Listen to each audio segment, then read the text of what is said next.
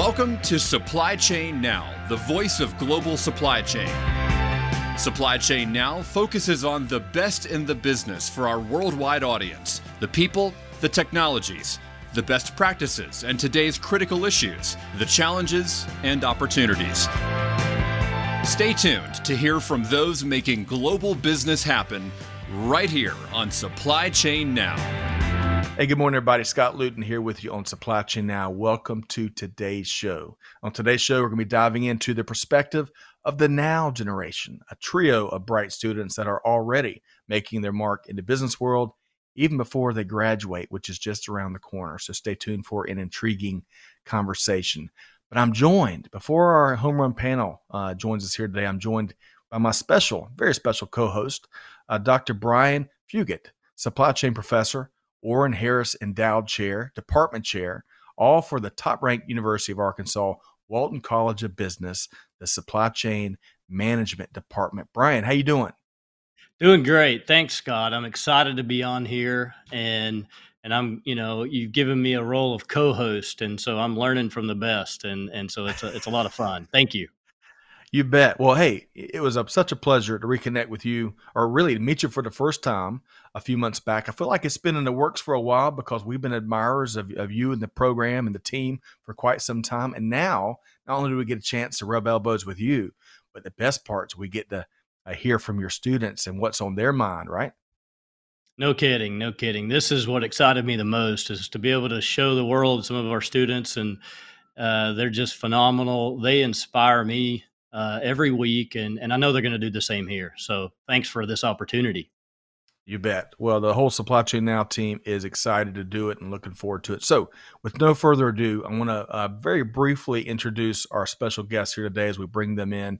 Uh, up first, we have Angel De La Cruz Calleros, a senior at University of Arkansas, who has already been in industry for over six years and has created several big wins. Next up, uh, Megan Formwalt, a junior who is also, get this, president of the Arkansas chapter of Women Impacting Supply Chain Excellence. Man. And finally, we have Spencer Ligon, a senior who is also uh, an executive. Uh, he's president of the Arkansas Supply Chain Association, one of the student clubs there on campus. So let's bring in our guests.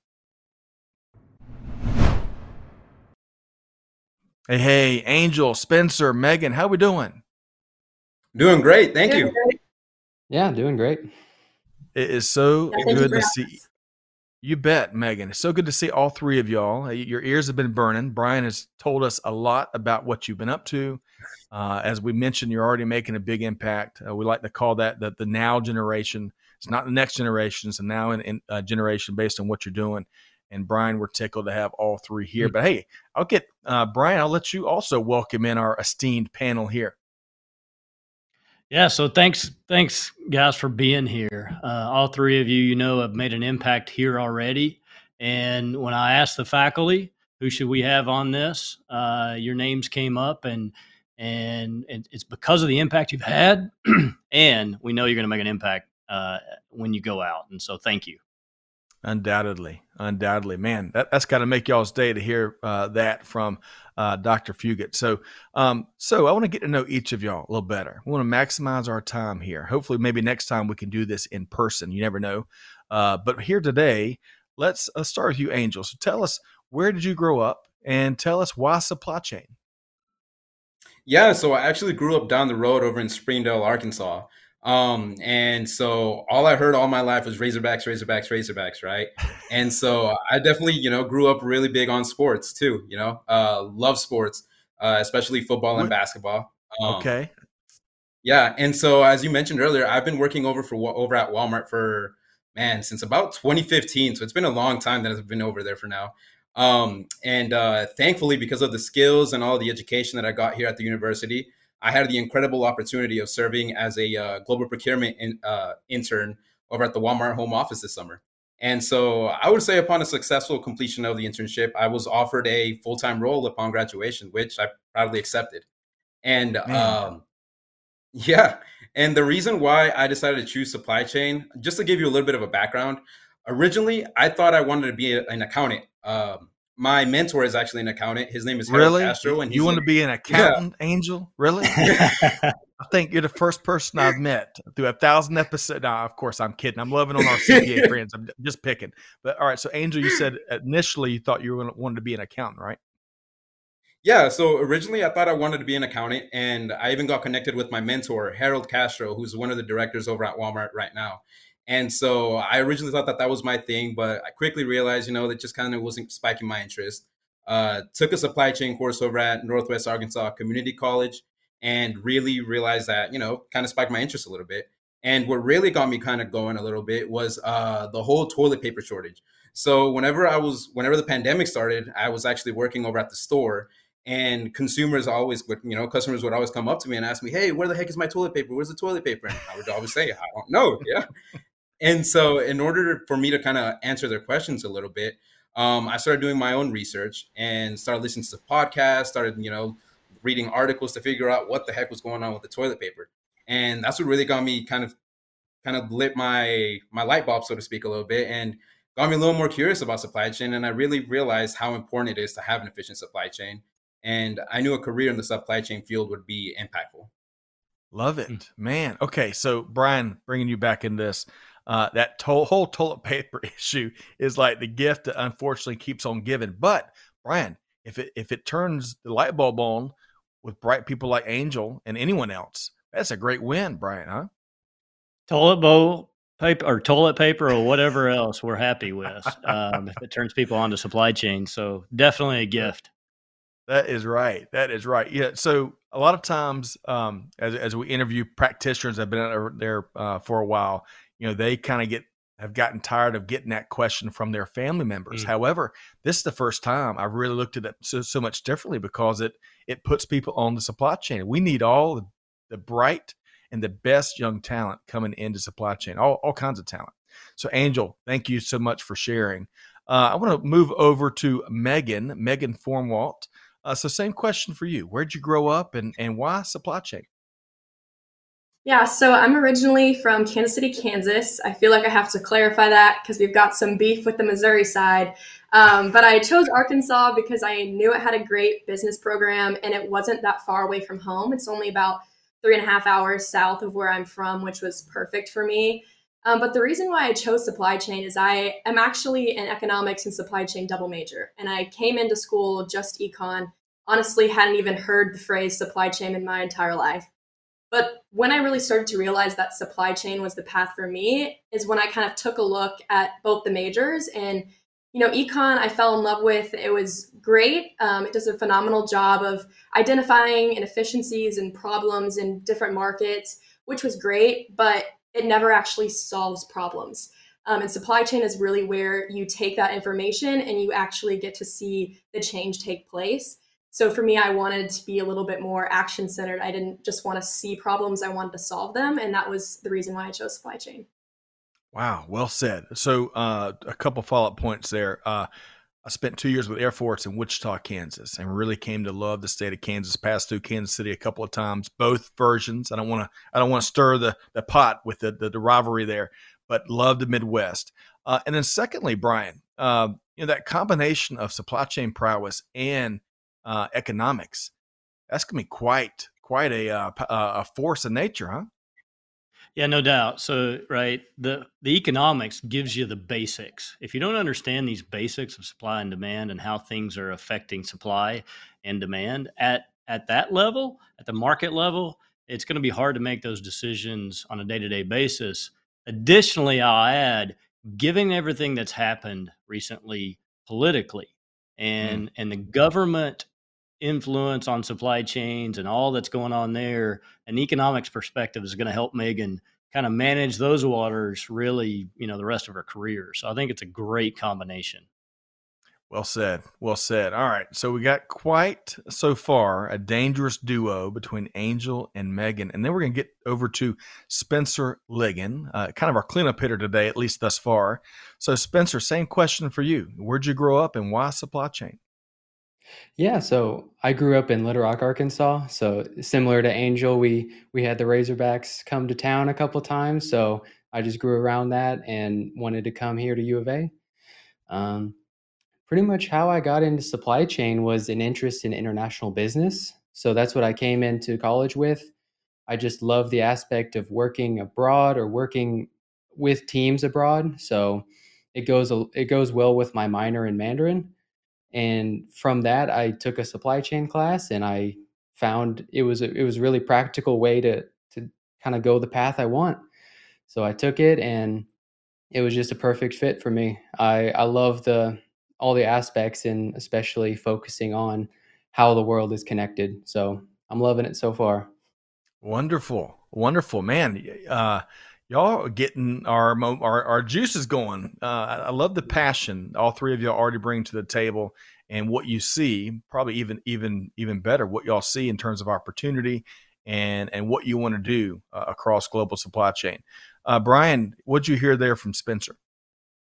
Yeah, so so Spencer um, has has come in and and brought in a perspective, uh, an international perspective, and so because of his Mandarin, uh, I know in one class at least one said that they were talking about global supply chains in Asia and all of that, and so they turned to Spencer, and Spencer kind of knows more than just the language, and and so he was able to bring that side in, and he does a he does a really good job with with that as well as as leading you know some of our clubs.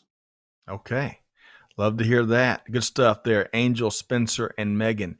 Uh, so I want to really quick. Uh, we're going to continue to gain the uh, point of view from our students, but Brian. Uh, Dr. Fugate, who leads the supply chain management department there at the number one ranked University of Arkansas, Brian, let's talk about you a little bit. Uh, some folks may not know about your um, your incredible journey thus far prior to what you do uh, at the University of Arkansas. So, where'd you grow up? And give us maybe a, a, little bit about your background.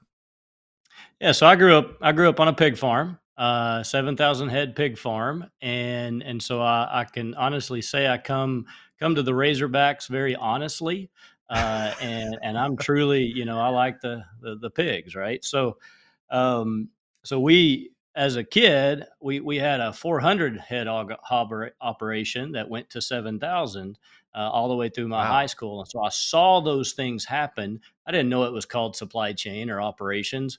We were making decisions, but that excited me the ability to run and see things flow, run operations back and forth, uh, which led me to, to do be an industrial engineer uh, at, at the University of Tennessee. Went into uh, worked at several different places in supplier development at Delta Airlines, I worked at in the auto industry implementing lean and just in time and you know all those things that that we're all talking about right now. Right, right. Uh, and then ended up working in worldwide logistics and supplier development at John Deere and love that. Um, my wife asked me, you know, hey, if if you could do anything you wanted to do, if you if you inherited millions of dollars, what would you do? And I said I wanted to go learn.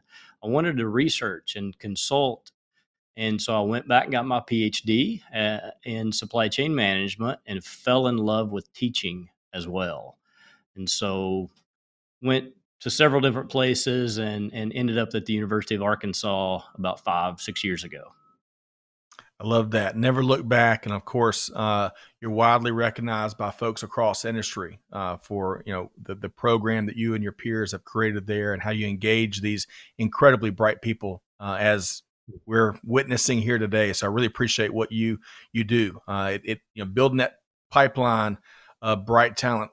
Uh, that's that's how we're going to change how we do things and and take care of everybody. So thank you so much, uh, Doctor mm-hmm. Fugate. Um, all right, so I want to get back, uh, Angel. Uh, I'm going to start with you here with this next question. It's about you know there's so much to track these days uh, even if it's even if we do focus just on global supply chain, not global business, there's so much going on. So I, I want to figure out what's one thing that each of y'all may be tracking more than others, just wide open. Uh, whether it's you know disruption, challenges, leadership, innovation, you name it. What's one thing, uh, Angel, you're tracking more than others right now? Uh, I think what's piquing my interest right now is the role that technology is going to have on the supply chain in the future. Uh, you hear all about the autonomous driver driving uh, trucks, and uh, I even heard a podcast the other day about somebody going to tour in like a automate like automated warehouse. And so I'm currently working over at a distribution center for Walmart, And so after I listened to that podcast, I really started to pay attention about these little things, right? Um, the little day to day tasks that I'm doing. I'm not just kind of focusing on my own silo, so to speak, and kind of discovering how my department has an impact on the overall process. And so just kind of looking for those kind of opportunities for automation and finding out that if there is automation, obviously there's less room for human error and more more room for uh, efficiency. And so mm-hmm. that's what's been kind of piquing my interest a little bit, just how how technology is going to impact the supply chain overall. Love that. And if I'm not mistaken, I believe you're monitoring in the ERP. Uh, so yeah. you've got a lot of expertise, growing expertise there. One quick follow up. Do you see, uh, obviously, technology has really immersed itself across all aspects of business these days, and, and maybe uh, even more so the last 18, 24 months. Do you see where uh, technology, when effectively applied, though, it can create opportunities for the human workforce to advance and and and do more fulfilling work? Yeah, definitely. Uh, I talk about it with my coworkers all the time. Uh, I talk about them about the opportunities for automation inside of the distribution center, and they definitely agree. You know, a lot of our day to day tasks can just become more streamlined and more efficient. Um, and you know, maybe like a twelve hour workday might be cut down to like an eight hour workday, so we're able to enjoy ourselves a little more right? Man. And so they and you uh it leads to like less stress on the body as well. You're not having to do as much physical work, you know, and just kind of more supervising and stuff. And so there's definitely a big, huge need, and uh, I'm definitely excited to be a part of that change. Love that. We got to take care of, of the workforce, right? And if we can make it easier and give them more fulfilling work, uh, that's a big part of the equation. So thank you so much there, uh, Angel. Uh, Megan, same question for you. Uh, whether it's technology or something else, what are you tracking? What's one thing maybe you're tracking more than others across global supply chain? Yeah, so the part of supply chain that really kind of piques my interest is the supply relationship side. And I think COVID has completely changed how we see companies dealing with their suppliers. And I found that so interesting to be looking into. I think, like pre pandemic, I think some companies were starting to move more into long term relationships with suppliers and kind of build, building those relationships. But we still saw a lot of companies having a very transactional approach with their suppliers, where it's like, what can I get for the lowest cost? And that was kind of the end of that discussion. But during COVID, we saw that that's not possible. You saw the weaknesses that companies had when they didn't have those strong relationships with suppliers and they didn't have that upstream visibility. So, something that I think is so interesting, just hearing from all of our industry professionals in the area, is one of the biggest takeaways they have from the pandemic is we need to rethink how we deal with our suppliers. We need to find more diverse suppliers, we need to have better relationships, and we have to be more open with them. So I think going to continue to see that trend into the future, um, especially as we even see stuff overseas with some political issues as well. It's just going to get more and more important. Well said, and and frankly, amen. Uh, Brian, I'm going to mm-hmm. bring you back in here. Uh, Dr. Fugate, I know you've done a lot of work in your background, that supplier development, which is so critical on the relationship. And we're seeing, from what at least we've seen, and, and talking to folks and, and out in out in the field, um, much more forward-looking approaches to uh, building those stronger and different relationships with suppliers. But Brian, what say you? Yeah, so that's this is a, a really interesting topic, and and Megan, I think that's that's really insightful. It's what we're, you know, the the the thought leaders like Scott and and others in the industry are are trying to grapple with right now. Um, Twenty years ago, when I came into academia, uh, that's what I wanted to study was was this supplier relationship. And at the time, it was fascinating to talk about collaboration and trust and and all of these kinds of things because it was different from what had been b- before. It was new.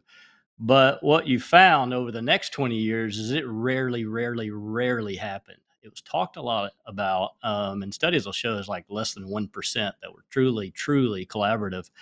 Um, and but what we're seeing now is exactly what you're saying, uh, Scott. Is is that they're really pushing, and you're starting to say see it because they're now dependent on each other.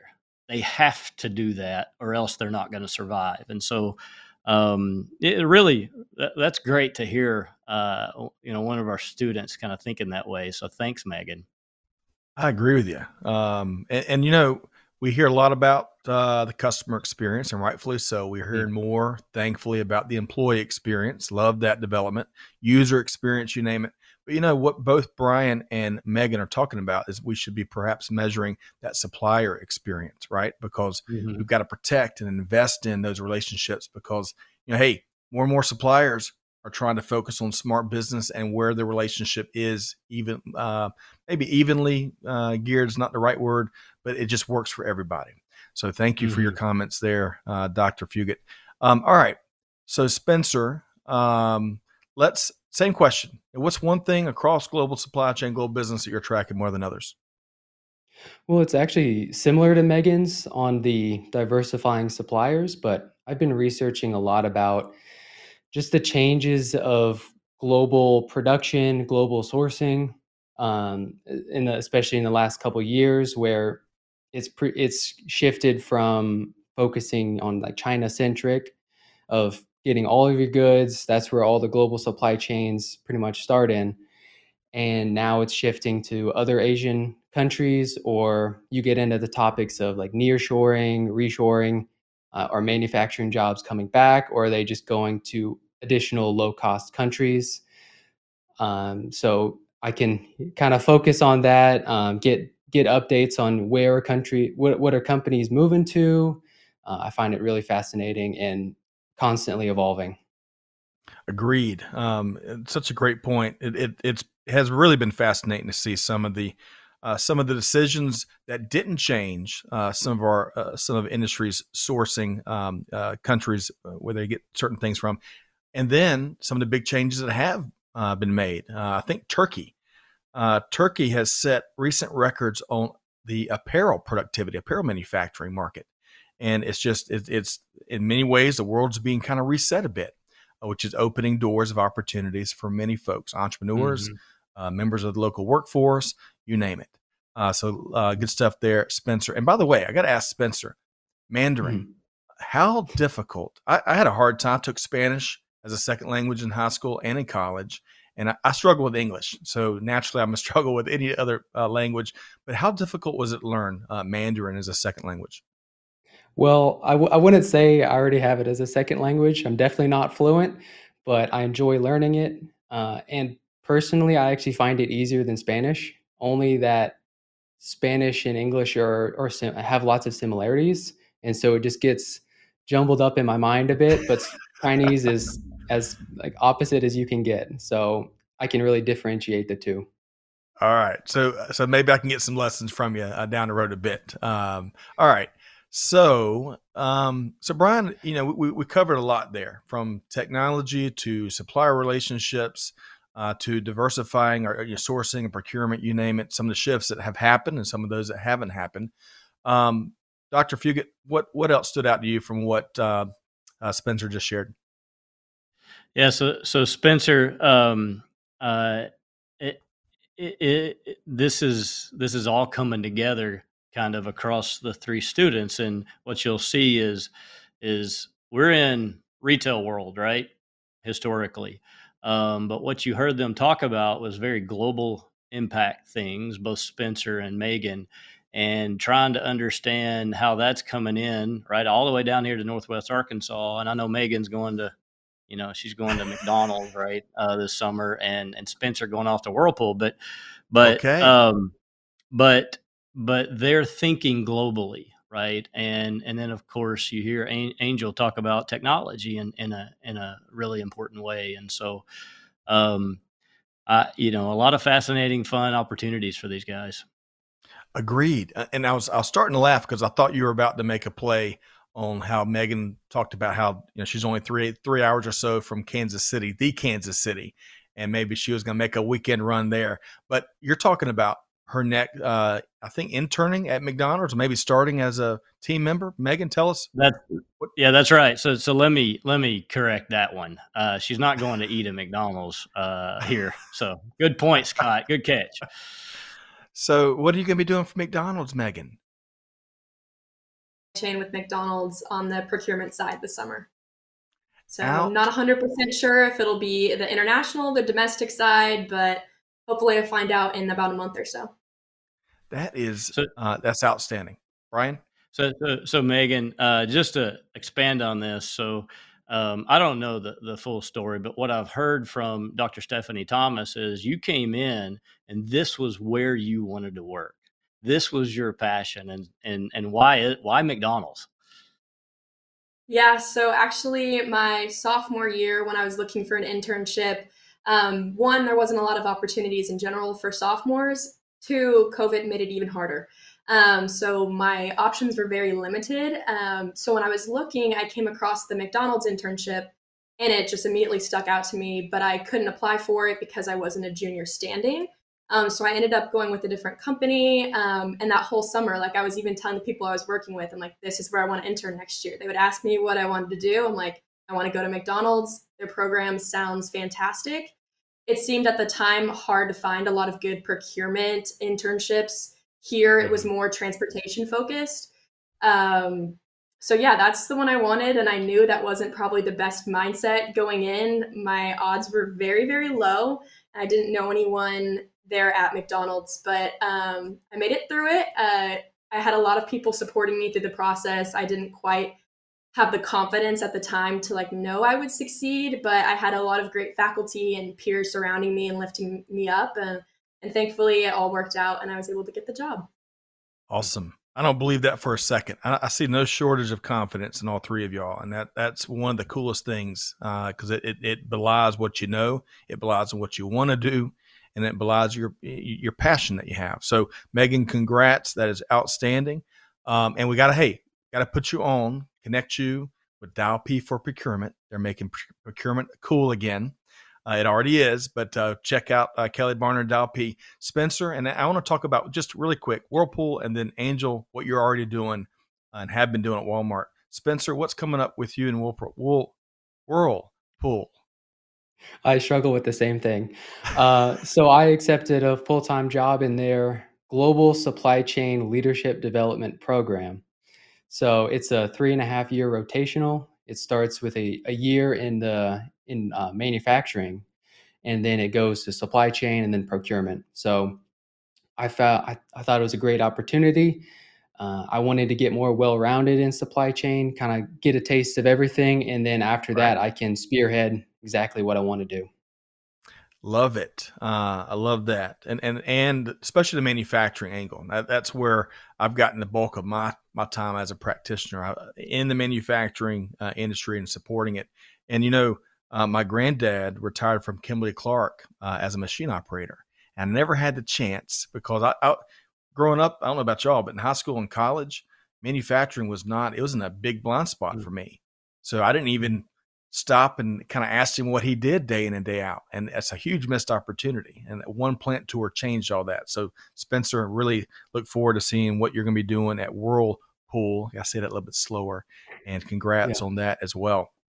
All right. So Angel. Uh, so we've got Megan doing big things at McDonald's.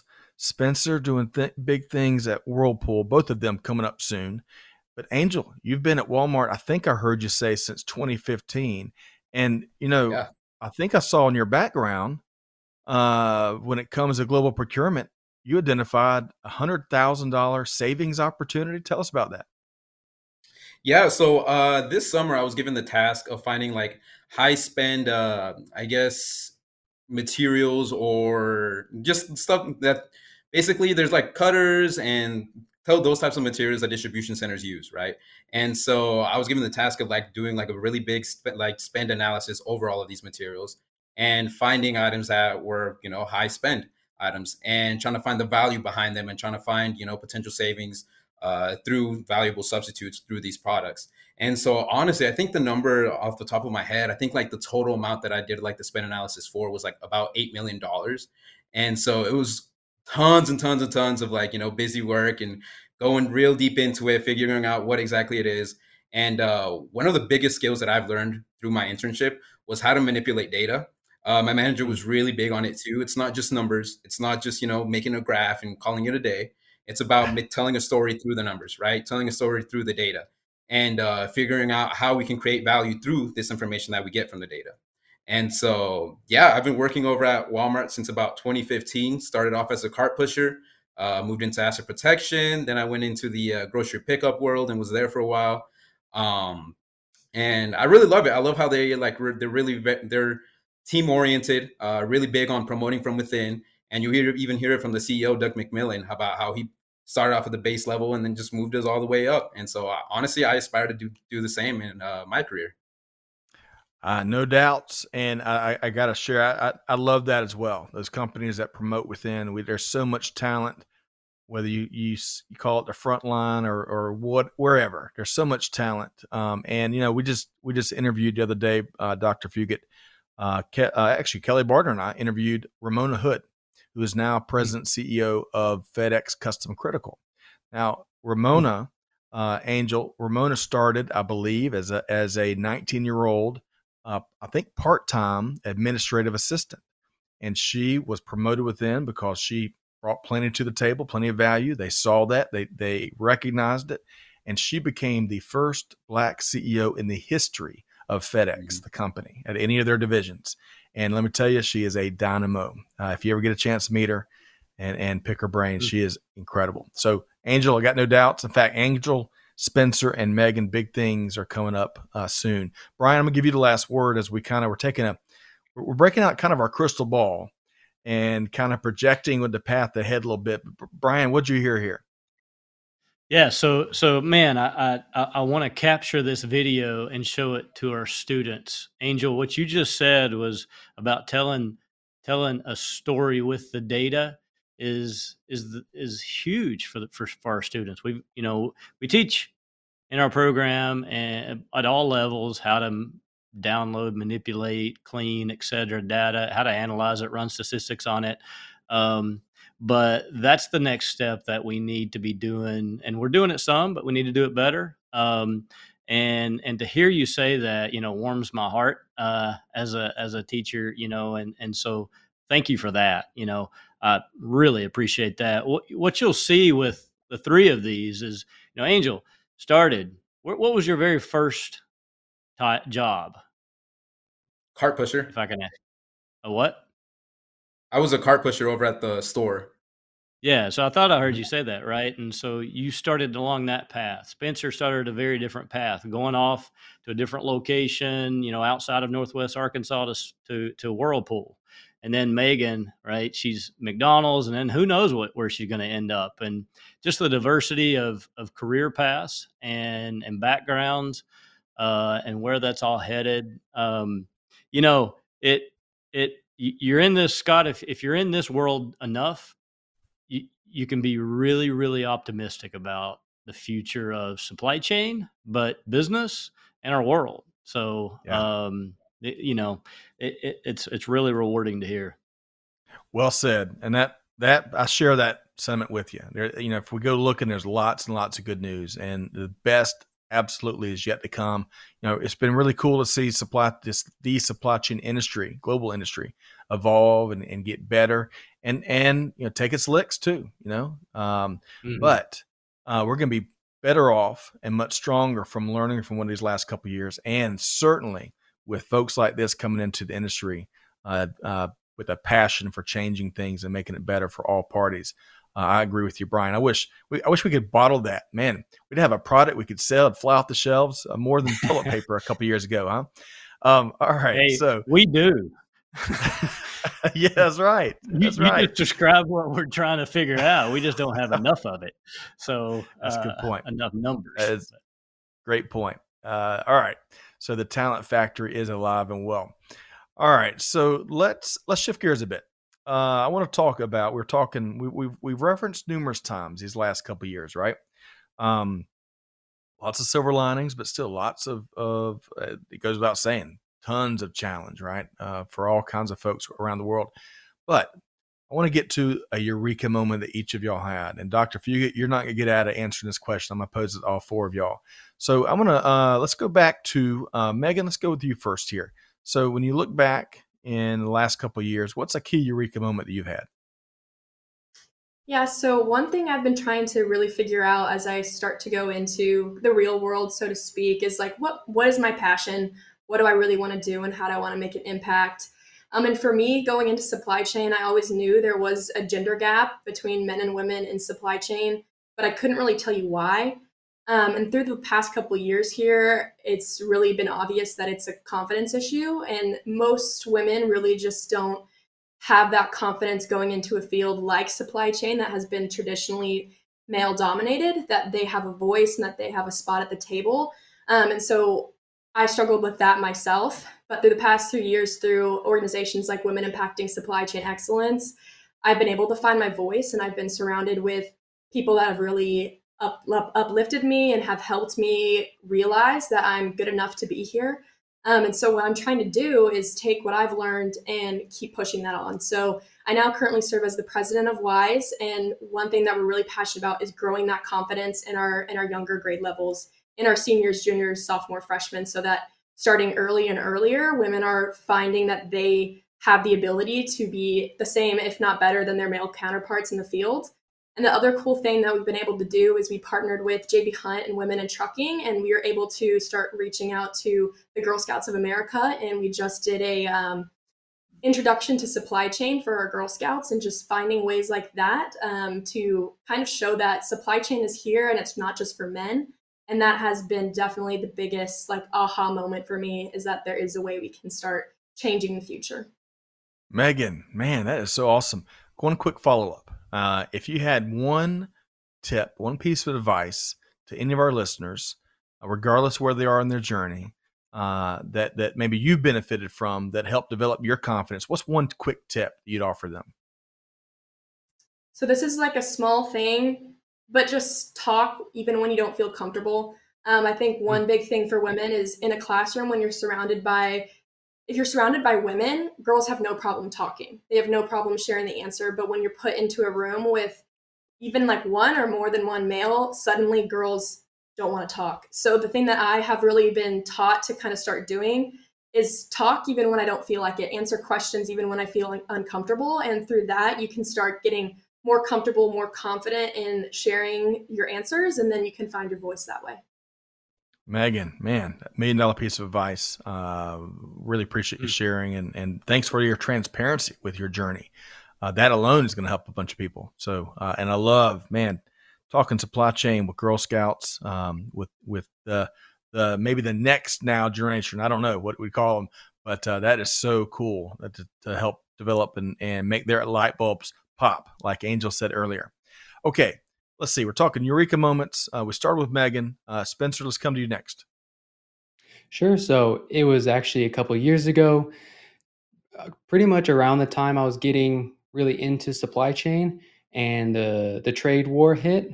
So this was pre-COVID, and this was the first big event that was like, I was like, okay, this is this is what I'm going to be having to deal with for my career. Like, it's interesting. Let, us let's try and figure this out.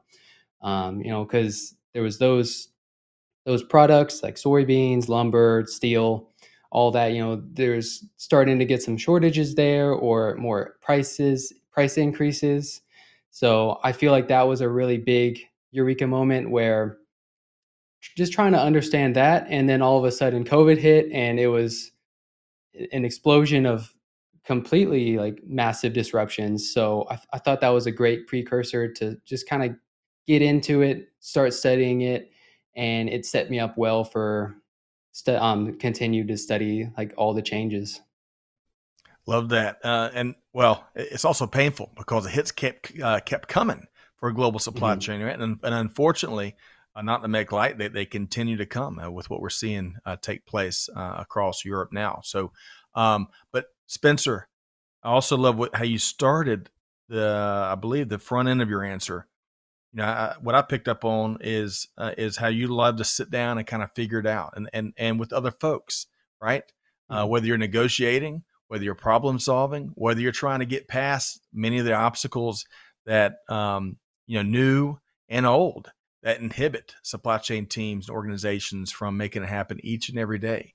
That communication, that willingness to work with all kinds of parties just to figure out the path ahead, it's so critical. Not just supply chain, uh, I wish our government might uh, take a page out of global supply chain, maybe figure some things out. But nevertheless, um, thank you for that, Spencer. Uh, Angel, Eureka moments these last couple years. What's one that comes to mind?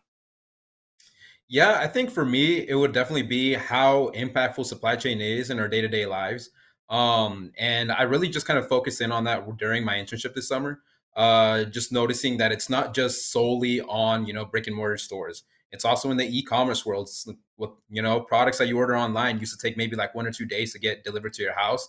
Now they take one or two months to get delivered, right? Um, and even it's not just you know like the retailers like i mentioned it's also like you know manufacturers if cars aren't making enough vehicles prices on them goes up um, and even hospitals they also have some type of supply chain as well right? Uh, they got to source their materials from somewhere they got to source their equipment from somewhere their medication from somewhere and their consumer are the patients that come in and without it they're not able to run pro- uh, efficiently. So that's what was kind of my aha moment how like big supply chain is and it's not just solely on like the retail world it's not just solely on getting a product from point a to point b it's just everywhere and it's really hard to avoid angel excellent sentiment you know, that ripple effect um, you know arguably the ripple effect it can be felt the most in supply chain you know uh, I know, I know dr Fugate you've got automotive experience man uh, i got a little bit of automotive experience and whatever it takes to avoid those line shutdowns and those penalty mm-hmm. fees you know, uh, it, it's amazing uh, the tolerances and, and the engineering. It, eh, you know, one little small change, man, it's a massive ripple effect upstream or downstream. But but beyond all of that, uh, Dr. Fugate, when you when it comes to eureka moments, I bet you've had no shortage, especially rubbing elbows with these folks uh, and folks like them every day. Uh, what comes to mind for you? Yeah, so just a uh, just a quick comment on on this ripple effect, right? What you're talking about is the bullwhip effect, is what what each of these students have participated in uh, a beer distribution game, no beer, but um, right. And I know you've played that, and and we taught that for uh, for I mean, 30 way before I was in the industry, right? Um, this goes way back to like the 70s. That whole simulation about the ripple effects, little wiggles at the consumer end or at the manufacturer creates massive wiggles upstream, right? And then we saw it right in front of us happening every every week, right? Every month. And and so that gets at, you know, kind of the eureka moment is obviously, you know, just COVID that that didn't go away quickly. Um, mm. and and the next thing, the next uncertainty. So, um, and then the impact on how the impact on society. Angel said it right. You know how supply chains impact our lives is is what I realized um, in a in a unique way, maybe. So for 20 years, being in this career, we've been preaching supply chain and how impactful it is and you're spending and you've heard the story right and you've done this you have to explain to people what supply chain management is you know what do you right. do for a living what's that uh, you know is that really a job and and those kinds of things and and and teaching students trying to open their eyes to it and then boom all of a sudden everybody knows not necessarily in a great way but they know the importance of it they know the expansive nature, the integrated nature. So that's always hard to explain too. That it's not just being, as Dr. David Dobrzykowski says, you know, a, a liquor kicker sticker, right? Uh, a box liquor kicker sticker. So it's not just trucking, right? It's how everything globally impacts, and and so then where it hits you impacting students and and what's going on in the world is is how it impacts every everybody's lives. So both things like esg things like what megan is talking about the s part of esg you know impacting diversity impacting uh, it impacts lives. And so what are we doing? What are we doing? Taking on that responsibility what are we doing to impact that environmental?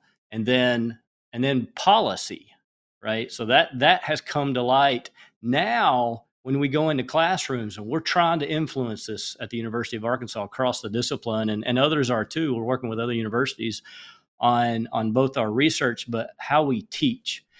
Mm. Making sure that students understand that connection between supply chain and, and regulations and policies because our whole career it's been training them to be managers and to think about the business case, which is we still do, but we also have to add on this bigger societal impact. So I'll stop there. I could talk forever, but uh, love love the answers here. Um, and and I'll also say so, Megan. You, I think you guys like mapped a Girl Scout cookie, right? all the way from source to customer. You actually, it wasn't just a, a you know, you just made it up, right? You actually did it, which was really cool. So I don't know if you want to talk about that for just a little bit. Yeah, sure. We had to come up with a lot of different activities for the Girl Scouts to do. So we basically took, we had the entire Girl Scout cookie supply chain all the way down to like when the Girl Scout is a part of the supply chain too, they're delivering it to consumers. We mapped it all out and we made three different ones. One for high school girls, obviously, can take it on a higher level than, let's say, your five and six year olds. So we really, you know, brought that down to a lower level, but it was really fun to see and watch the girls realize, like, hey, I'm actually a part of this. I might not know it yet, but I'm a part of the supply chain, and just getting to see that sort of um, impact we're making on them was really exciting. And they got Girl uh, Scout uh, supply chain badges too, which was awesome. Oh, that, that, that's really cool. Now, you know, for the thin mint value stream, we got to add a node, and that's my house here because uh, we love those thin mints. Uh, but, but, kidding aside, yes. I love you know you know, you know mapping that out and really helping uh, even the, the, you know the Girl Scouts, the, the children, um, uh, elementary students, middle school students, maybe maybe even high schoolers, you know, to see the big picture. Um, what a great win there, and to get a badge, uh, important yeah. in their journey. So thank you for sharing, Megan. Uh, all right, so let's see here. I want to talk for a second. You know, so Gartner came out uh, and uh, you know, per the sign behind Angel and behind Spencer, and we've seen that the, the sign behind Spencer on Sports Center and Game Day, College Game Day for years. It seems like now, but Gartner came out and ranked University of Arkansas the number one supply chain school in the country. Uh, it's got to be what a prestigious uh, rec- uh, accolade that would be. Um, so I want to start with Angel, and we'll go back uh, across Spencer and Megan. What makes the University of Arkansas, in particular the supply chain management program, so special?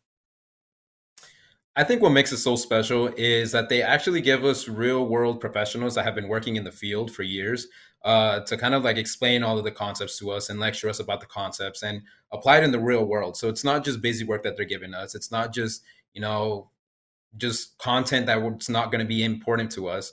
Um, they actually come in and they've been working in there for years. They're leaders inside of the fields currently, even some of them vice presidents, presidents of managing large corporations and telling us about how it impacts their lives and giving us situations that we could apply in the future as well.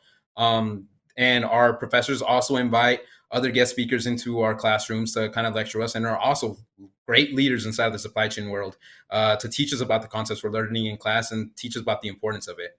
Um, another big thing that makes the University of Arkansas so special is uh, the supporting cast that we have.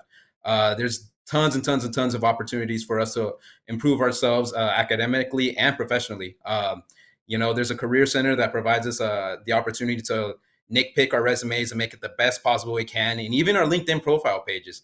Uh, because I mean, that's the way that we market ourselves. That's our brand. And so it'll tell us how to improve on that, make that look professional, make it look more appealing to gain more traction a little bit. Hmm. Wow, man, he shared that was uh, I couldn't keep up uh, my my notes with you there, uh, Angel. That's a lot of good stuff about the University of Arkansas and what you know, kind of the approach and the benefits. Uh, Spencer and Megan, that's gonna be tough to beat. But uh, uh, Megan, let's start with you. What, what, what else would you add to that yeah. list? What makes the place so special?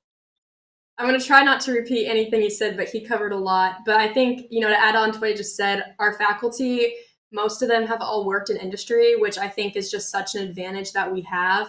And on top of that, not only do they have that experience, but everyone in this area, like faculty, industry professionals, they want to give back. And I think that's what's so unique about that area is it seems like everyone here just has a passion to help the next generation become better than they were. So you'll see like our faculty, our industry professionals, and even your peers will do everything in their power to help you to succeed. Like you don't have to look to find an internship, someone will connect you with someone. You don't have to look to join an organization, like someone will be there to invite you. You don't have to do anything on your own because you're surrounded by all these people that if you just send them an email or say hi, they're already offering you everything that they can to help you to succeed and reach your goals. Okay. Um, excellent, Megan. Uh, Spencer, man, they may have wiped out all of your uh, answers here, but what would what would you add?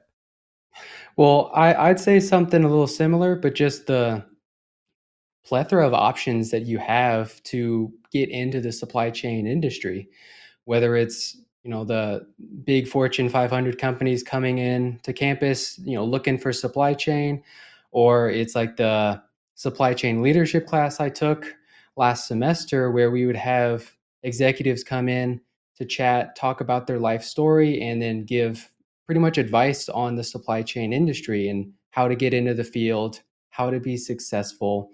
Uh, it, it was just a great, I guess, lots of talking points and opportunities where, you know, if you have that drive to get into the industry, it's not going to be hard to find something that um, wants you and that you fit perfectly in. All right. Um, so, uh, Dr. Fugate, they painted quite the picture of what goes on at the University of Arkansas and what makes it so special, and to that that successful, engaging talent factory uh, that it, mm-hmm. it's really become. It's helping to change industry. That's got to make that's got to be like music to your ears to hear uh, Angel, Spencer, and Megan talk about you and your team. Yes, yes, no doubt. I think uh, I'm going to try to hire them on in, into development here. right. You know, they they really couldn't have said it better.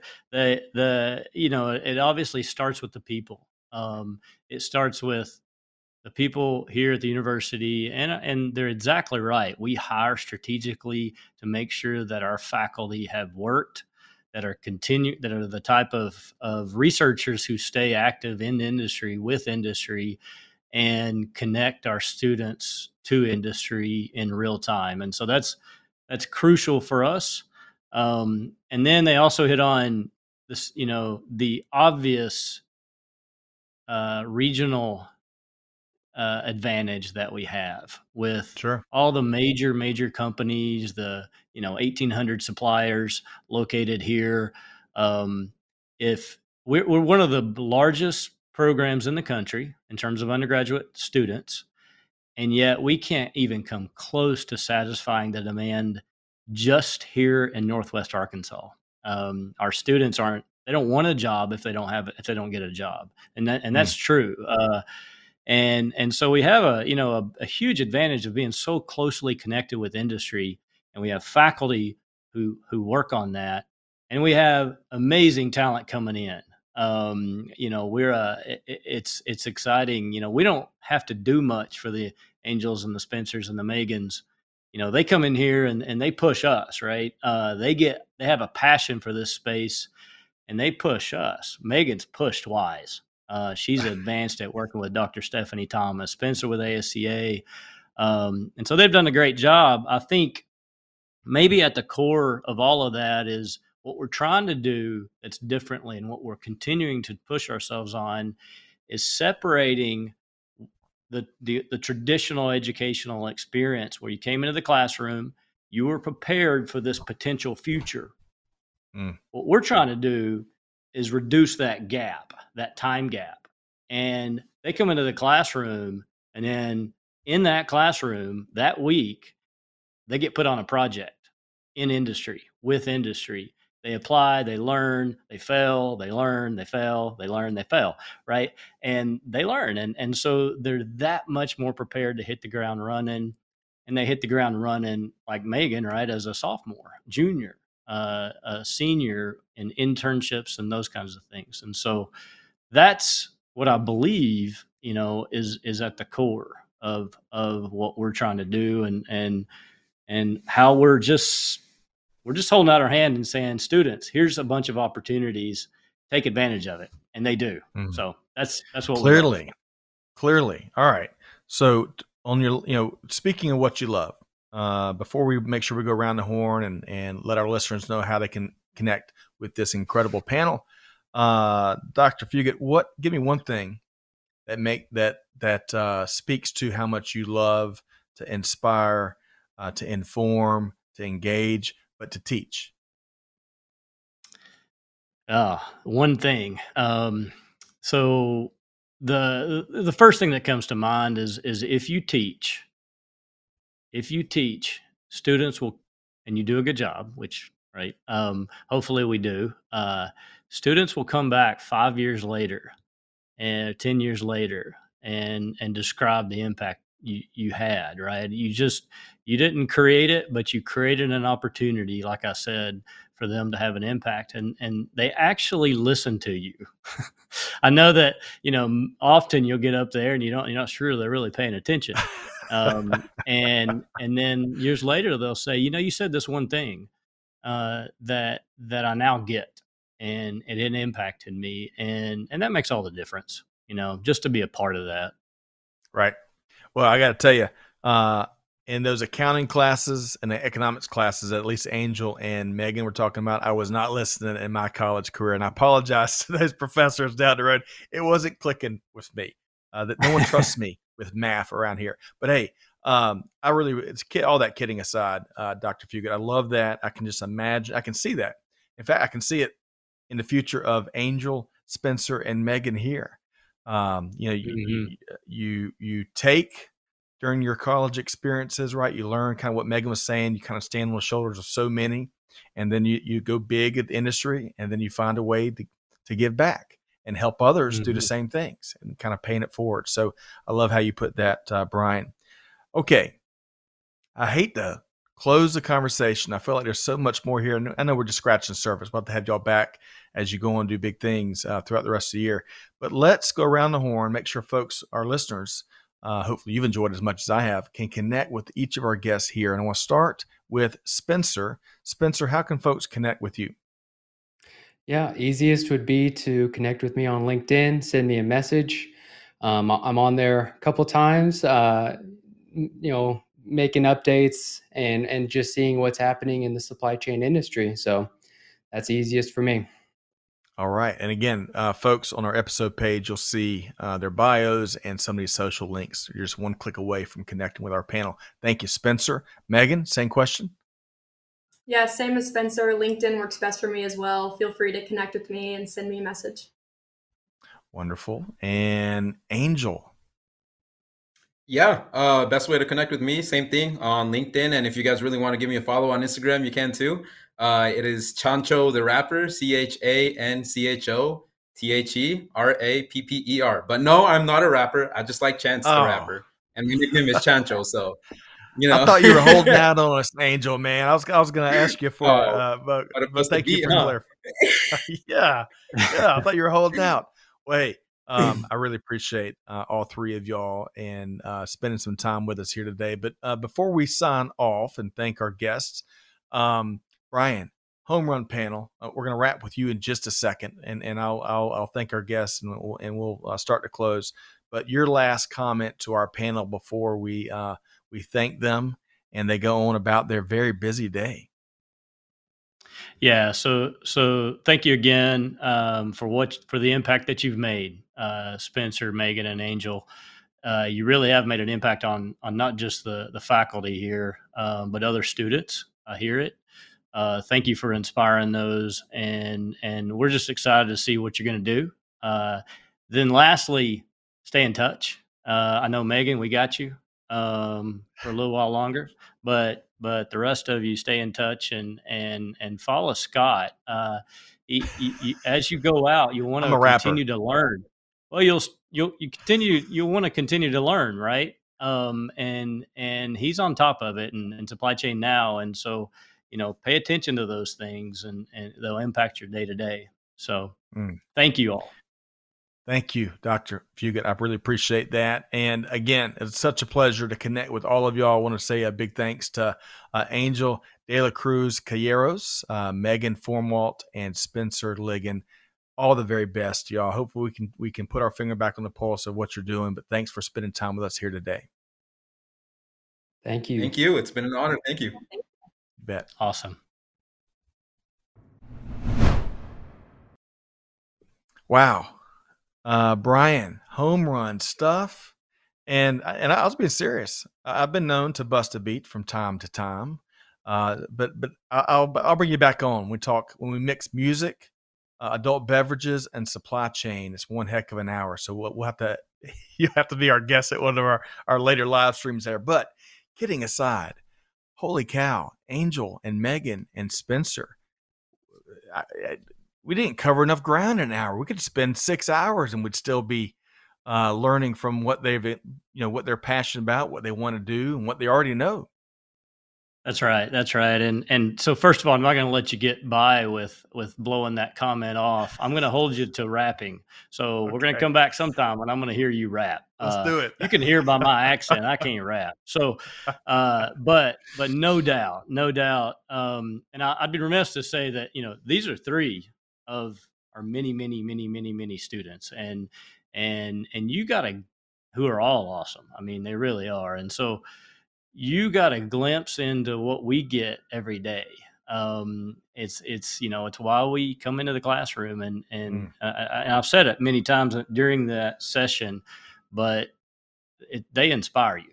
So, and that's what I hear you saying, and and it's oh, exciting. Yeah. Completely, completely. Um, you know, we, we say this from time to time, but we could just about if we could have wired them up to the electrical grid, the three of them, they'd power power cities. We'd be would be more mm-hmm. sustainable mm-hmm. in some of our municipalities. Mm-hmm. Um, the passion, the um, the intentional intentionality, maybe I'm make up words here, mm-hmm. but how mm-hmm. focused they are on what they see in industry, what they want to do, um, how deliberate they've been, and just their journeys. I know, um, you know, when I was a senior or a junior in college, I didn't put nearly the plan that each of those three folks have put in their journey till this point. And organizations, whoever they go to work with, um, work for, and whoever works for them, they're going to benefit from from these these dynamos. So uh, thank you so much for bringing them here today uh, from the University of Arkansas. And uh, speaking which, as we wrap here, how can folks connect with you, Dr. Fugate, and uh, the University of Arkansas?